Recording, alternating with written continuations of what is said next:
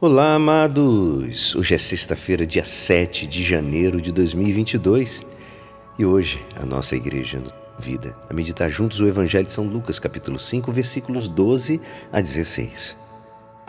Aconteceu que Jesus estava numa cidade e havia aí um homem leproso.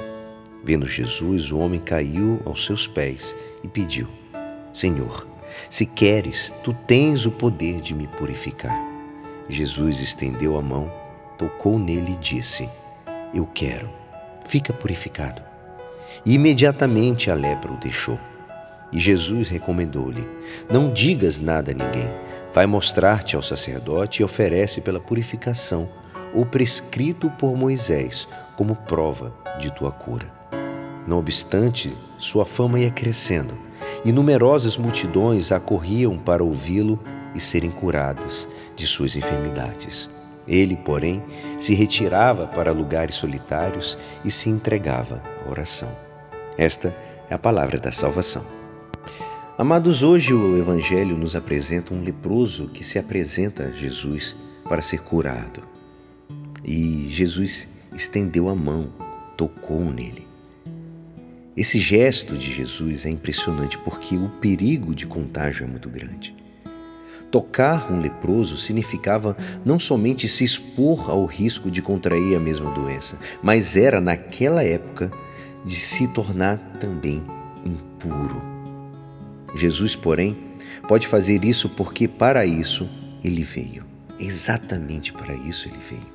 A encarnação aconteceu exatamente para que o Filho de Deus pudesse tocar nas nossas doenças e nas nossas impurezas, amados.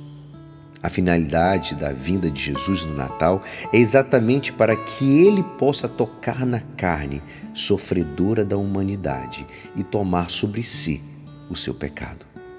Tocar com a mão é um gesto simples, mas rico em significado. O milagre da cura, através do toque da mão de Jesus, representa toda a vida e missão de Jesus. Ele pode tocar sem se contagiar, ele toca para curar. Em outro momento, porém, ele tocará para se contagiar do pecado da humanidade. Ele, que não tinha pecado algum, foi feito pecado para que nós pudéssemos receber dele a salvação e o perdão dos pecados.